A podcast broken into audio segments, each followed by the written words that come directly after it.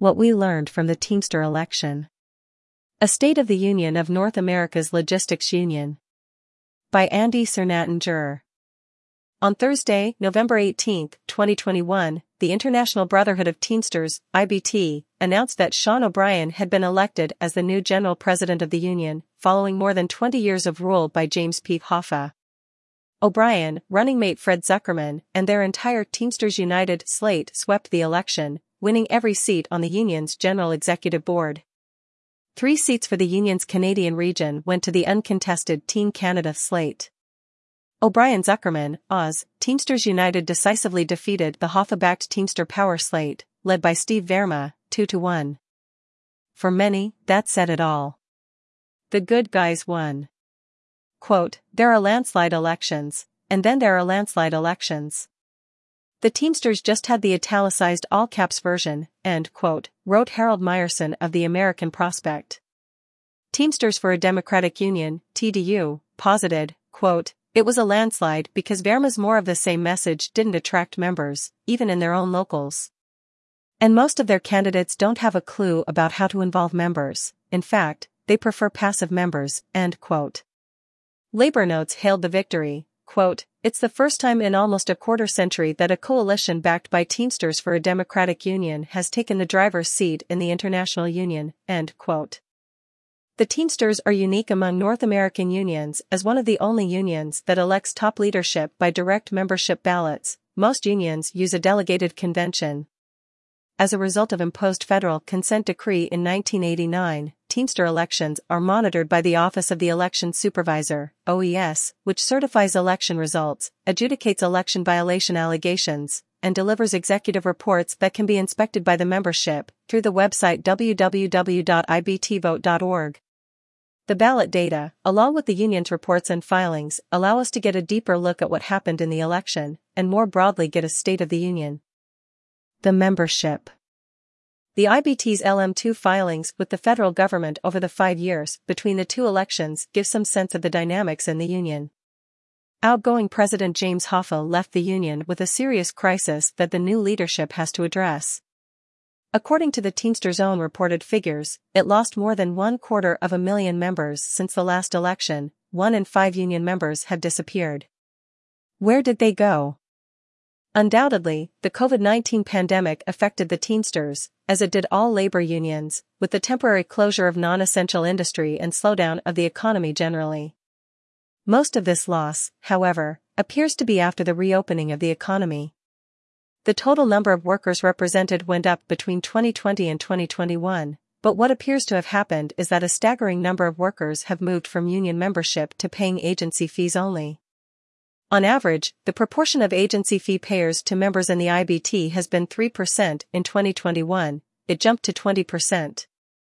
This shift cannot be explained by the 2018 AFSCME vs. Janus ruling, introducing right-to-work provisions into the public sector, because that ruling absolved represented workers of the obligation to pay agency fees.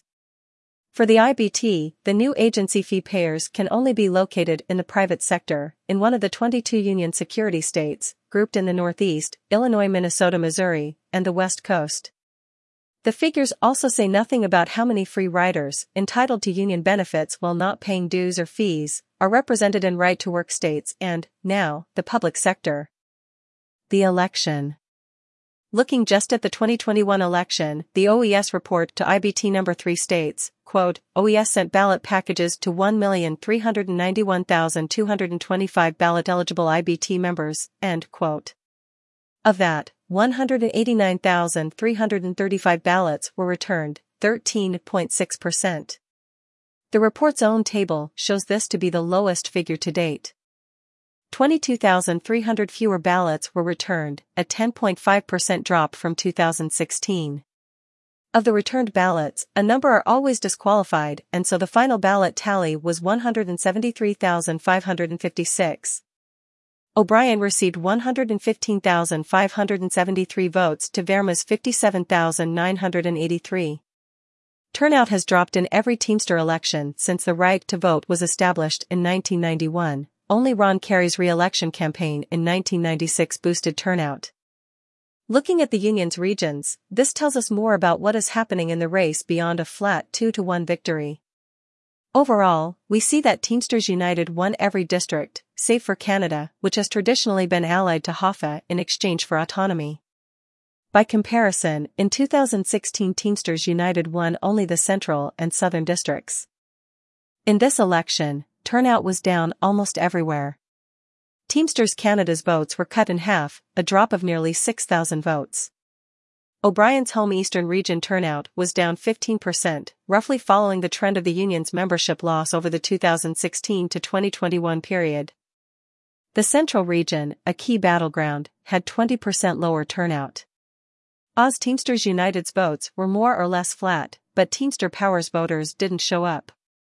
Only Vairma's western region turnout grew, increasing turnout by 6%. Oz's decisive victory looks different in this light. Turnout fell in nearly every Teamster local. Local turnout was typically up only in candidates' own locals, and sometimes not even then.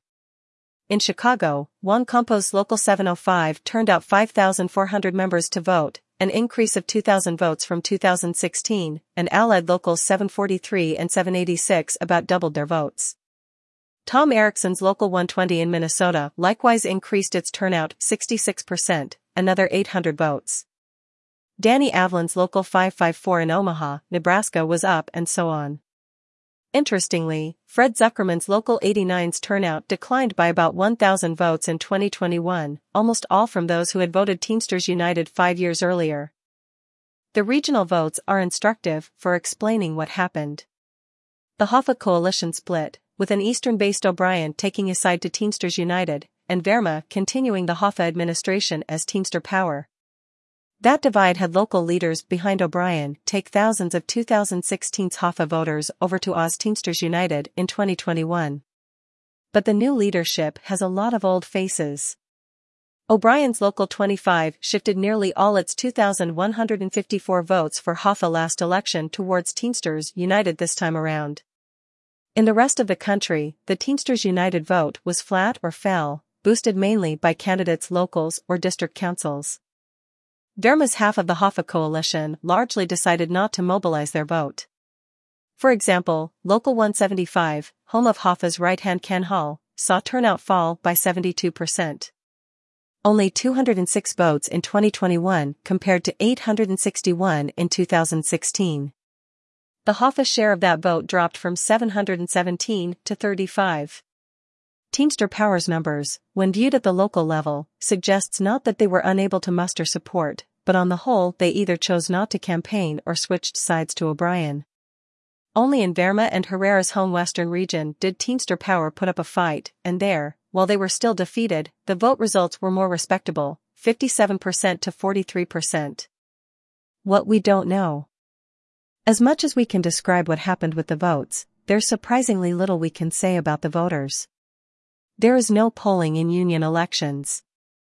We have only anecdotal evidence about who votes, so we do not have any measurable sense of who votes by employer, industry, race, ethnicity, gender, nationality, whether they are first-time voters, and so on.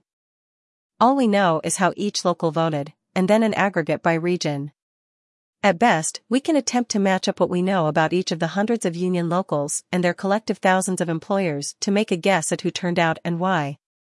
Sometimes this is revealing, particularly with locals that are primarily UPS or freight based, but most IBT locals have scores of small employers in practically every industry in the economy that makes this difficult to decipher. We also do not know anything about the money. How much money was spent in this election? How much did each candidate raise? Where did they get it from? This information is limited only to candidates in the election for the purposes of ensuring no impropriety took place. Information about donors is private on the grounds that it may contain sensitive information. Conclusions At a time when poll after poll shows that young people want unions, and young workers are leading exciting organizing drives at Starbucks and Amazon, how can this translate into enthusiasm in the Teamsters Union? Turnout continues to fall in Teamster elections, with only a small fraction of the membership engaged enough to cast a mail-in ballot. However wide a margin of victory, when 86% of the membership don't turn in a ballot, the leadership's mandate is left wanting. The Teamsters, like all organized labor, have big tasks ahead and need the enthusiasm of the membership to succeed. This is a problem not solved by election time campaigning or signing cards, but begins to be addressed only by the activity of the union, its presence at the job site, and its posture towards the employers. About the author Andrew Sernatinger is a Teamster in Madison, Wisconsin. He is a member of the Tempest Collective and has written for New Politics, International Viewpoint, Jacobin, and In These Times.